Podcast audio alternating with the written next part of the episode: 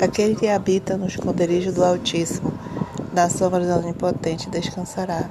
Direi ao Senhor, Ele é meu Deus e meu refúgio, e nele confiarei, porque Ele me livrará dos laços do passarinheiro, e debaixo das tuas asas estarás de broquel.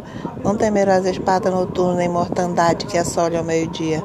1000 cairão ao teu lado, 10.000 à tua direita, e somente olharás e verás a recompensa dos ímpios. Amém.